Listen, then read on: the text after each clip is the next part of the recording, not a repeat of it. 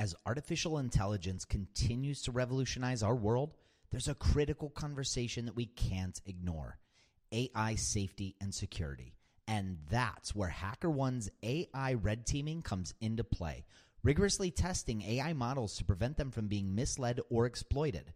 With over 750 specialized hackers in their community, HackerOne isn't just theorizing, they're actively safeguarding AI's future.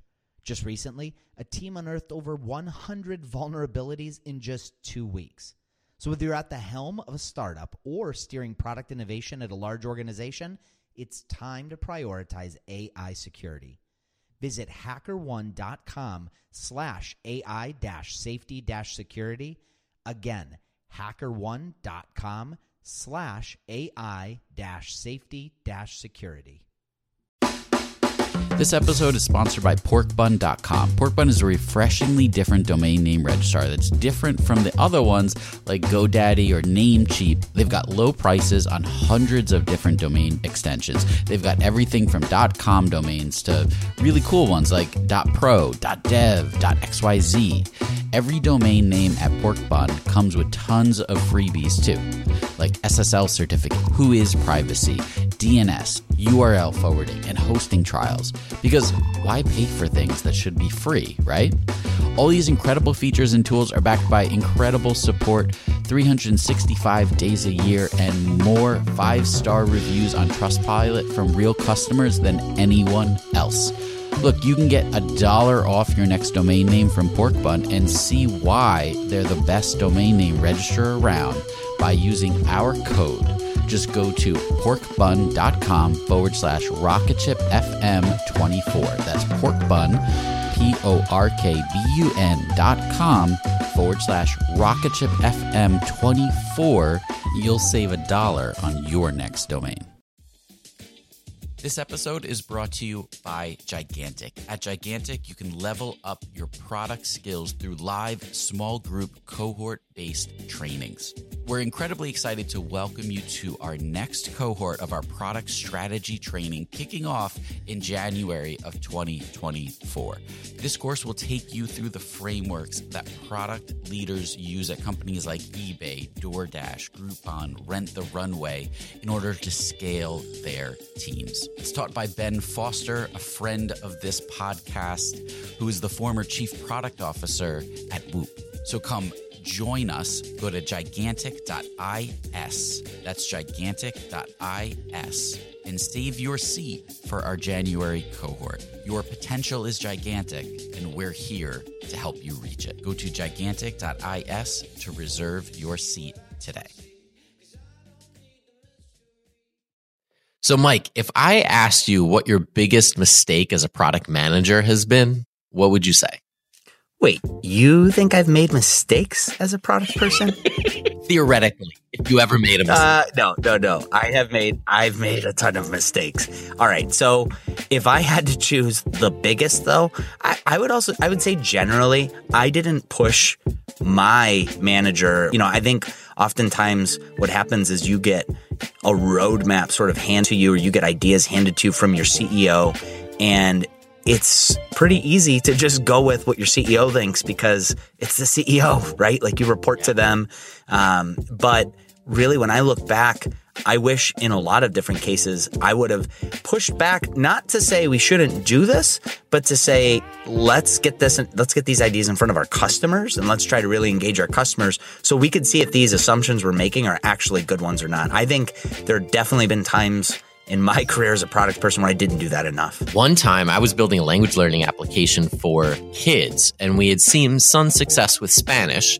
And then we assumed parents wanted their kids to learn Mandarin because Mandarin was all the rage at the time.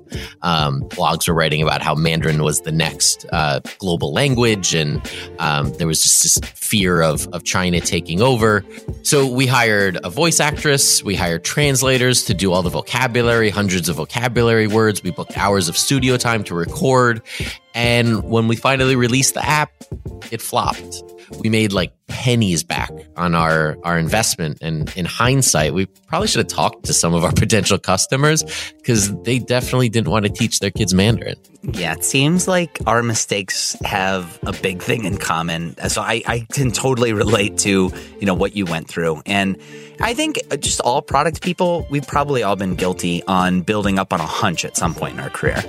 Yeah well you know some mistakes are bigger than others and some mistakes merely reach hundreds while other affect hundreds of millions of users and some can even make the difference between communicating life and death And that's what today's all about. Today, we bring you stories of the mistakes that product managers have made, their effect, and in some cases, how they fixed them.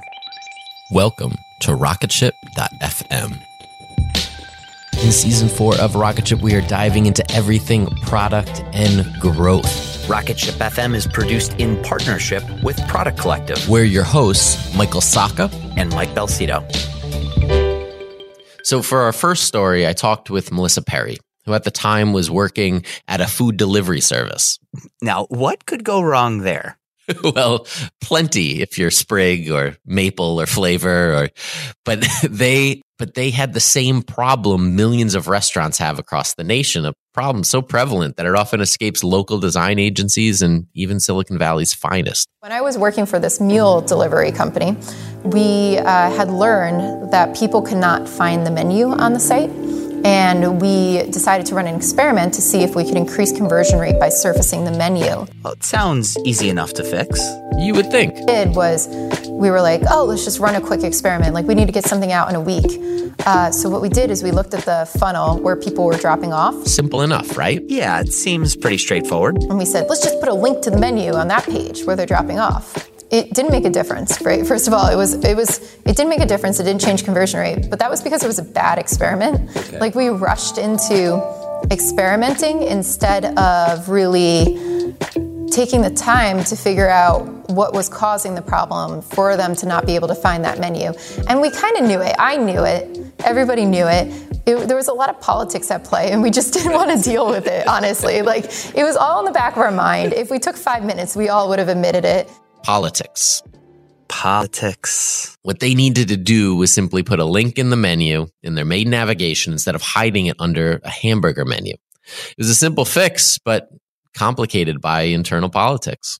Yeah, sometimes you have to wonder when a company doesn't do the things that would obviously be good for them, if it's just politics at work, if there's just someone internally who's blocking progress. And those politics are much harder problem to solve than most of the design and the product decisions that we're making each day. I think this is sometimes what separates a good from a great manager most of the time. The ability to get these things done in these complex environments. So, how did Melissa end up solving this? Yeah, I used a lot of data, and I think I just, um, when we tested it, I, I will say, the experiment wasn't the right thing to do, but after we showed them it wasn't going to help, there wasn't really many more things to change besides the front of the site. And um, with that, too, I could project how many people were not signing up because we now had a conversion rate that we could project um, into and show how much money we were losing. And it came down to me talking to the CEO with the design lead and saying, we need to do this, and him saying, let them do it, really, because we're losing this money. Interesting. Yeah, and I really liked your takeaway from this. Um, but I do see teams do that quite a bit. They they rush into doing whatever's easiest mm-hmm. instead of getting like their hands dirty and just starting with the hard problems and tackling it. And I think a lot of culture comes into play there. And by hands dirty, sometimes it means having those tough conversations with teammates sooner rather than later. It's a hard lesson to learn. But our next story affected hundreds of millions of users. And there are few companies that can hit deploy and reach this type of scale, but Amazon is one of them. All right, this is going to be good. Amazon bought Audible in 2008. Books and audiobooks, A match made in heaven. some would say. So, this was around the time Apple was moving away from the skeuomorphic design of iOS 6. Okay, so iOS 7, that would be like what, 2013? Yeah, I, I think you're right. And so Allison Go, who's currently a product manager at Facebook, was leading the team behind the Audible iOS app. So we wanted to um, be modern, right? We wanted to update the app so it matched that um, look and feel. Part of the thinking was like, you know, if you have an old, crusty looking app, um, people won't want to use it, like right. won't trust it even. And actually, like you know, what's really interesting is if you want to recruit people to work on your product, like engineers, like they don't, they're gonna look at this thing. It has like all the drop shadows or whatever. Uh, yeah, yeah, and they and they're like, what is this thing? Like I don't want to work on this. so there's a little bit of that. And so we we went through this exercise of modernizing the app, right, or modernizing the look and feel. We didn't really change that much of it, like the functionality. It seems um, innocent enough. Completely. I've I've been guilty of more than a few indulgent UI redesigns, right? But this was a major update for Apple, and Audible being an incredibly popular app, Amazon didn't want it to be seen as falling behind. So, how bad of a mistake could it have been then? The app was like white and had like, like a gray kind of gradient to it, which was like super like pre iOS 7 or whatever um, version okay. um, this this change happened on. Um, but it was like white and gray. So what we what we did was like, okay, we're gonna do like a white background and no more gradients, and it's gonna be like white and like very clean looking, very okay. modern. Um, we launched it and we made it. It's like we were like, it's so beautiful. People are gonna love it. And turns out when you have like a white app, that's like really, really, really awful at night. Okay, all right. Right, so you have to think about some of the popular use cases of, of Audible. and turns out people use Audible at night a lot, you know. And not only that, they you know use it before they go to bed.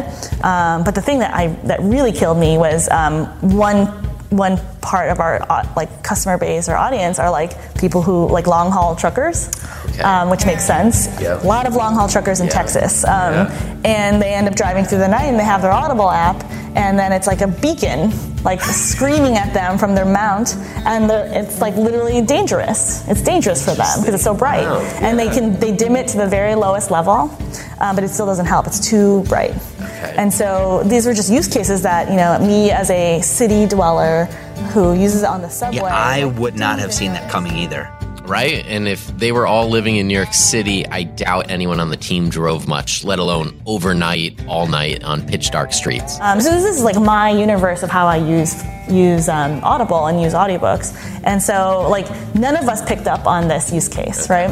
Um, and so no one spoke up and was like, "Hey." There's these people who might use it in this way, and so we put out this product, not or this change, not thinking about all these people. So I think yeah. the hu- this comes back to, like seems like I'm a huge um, proponent of user research, but I really am, right? Because yeah. Um, if we had a much stronger sense of who the, the, user was and really understood their use cases fully, I feel like we could have caught this much earlier. So, how did they end up fixing it? And um, what we ended up doing, like once we um, had, we, we, made a night mode um, to, as a, like a fix, yeah. and so we. to test night mode, we actually like blocked out like rooms and made them like pitch black to like test if they were too bright. It's really funny.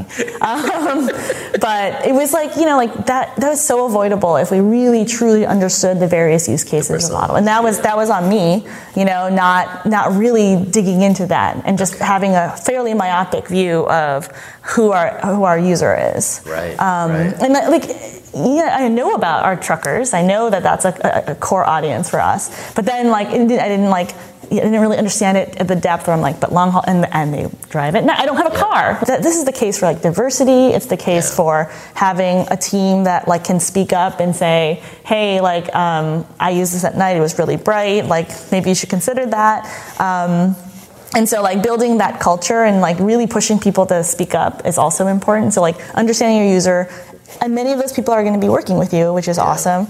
Um, so he, being able to hear those voices, but as well as the voices out there that maybe you don't have a lot of visibility in on your day to day. That is such a good lesson. Yeah, yeah, it's so important, especially the diversity and inclusion lesson here. Yeah, is a product manager like these are your secret weapons. We'll be right back after a quick word from our sponsors. Now, back to the show. Yeah, and this brings us to our third story and this one this one hurts a little. So Blade Kotelly, a senior lecturer at MIT and the leader of Advanced Concepts Lab at Sonos, who at the time was working at a speech recognition agency. And let's just let Blade take it from here. I was working at a speech recognition company. We were helping uh, companies put speech recognition on their, their telephone lines.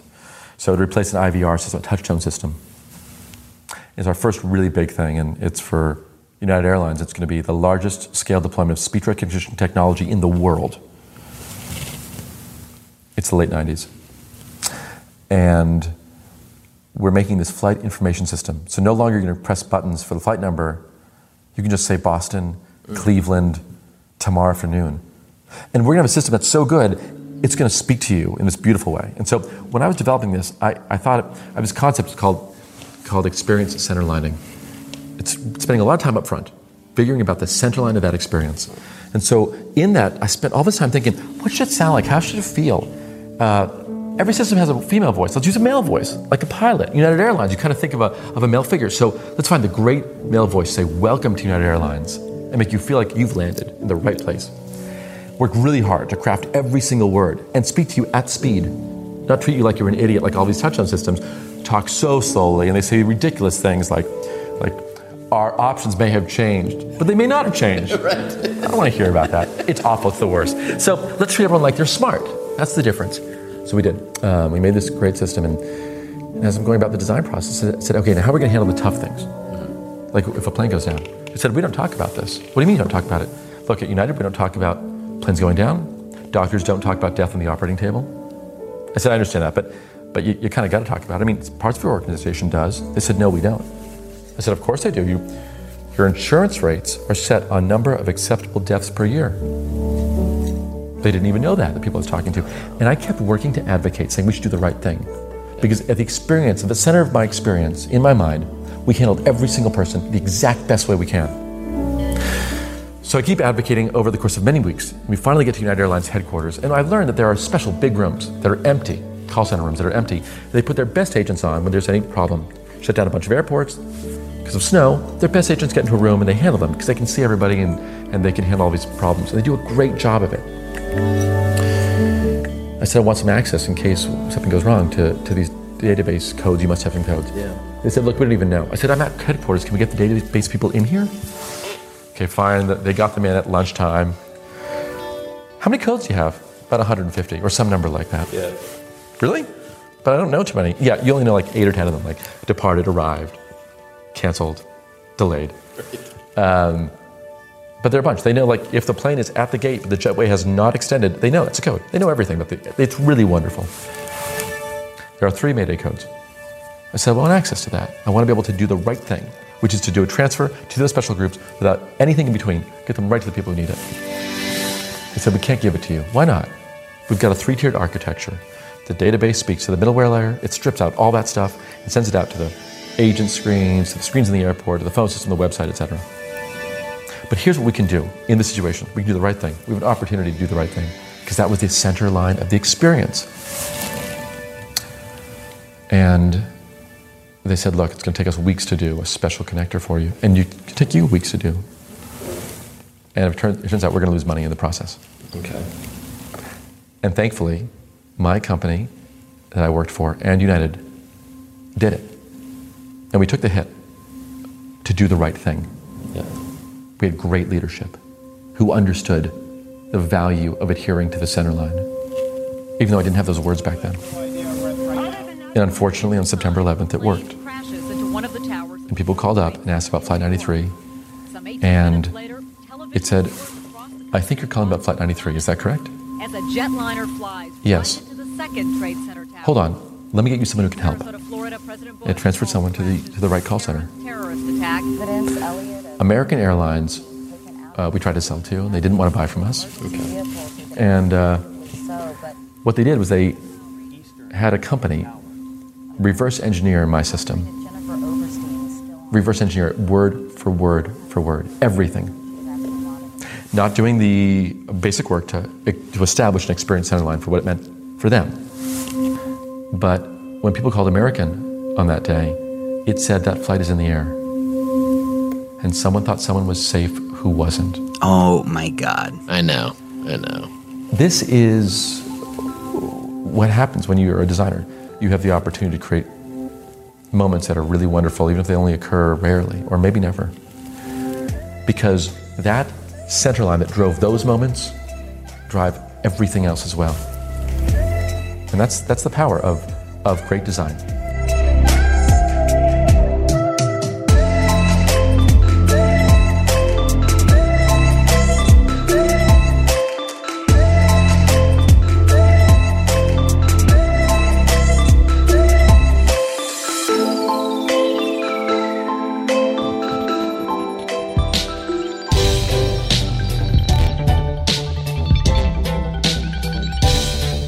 You want to find out more about rocketship.fm, go to rocketship.fm. It's pretty simple, right? Make sure you subscribe to this podcast wherever you listen to podcasts so you don't miss future episodes in this series.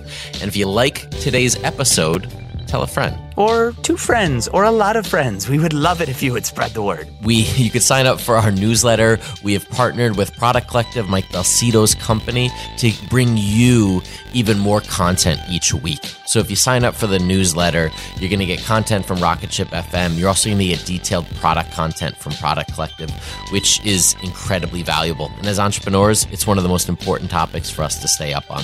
So go to rocketship.fm and sign up for our newsletter. If you enjoy this content, leave us a quick review um, or tell a friend or share the link on Twitter. Anything helps to get the word out about the show. We really appreciate it. We'll be right back here in just a couple days. I guess that's all I have. I didn't write an outro for it. Okay.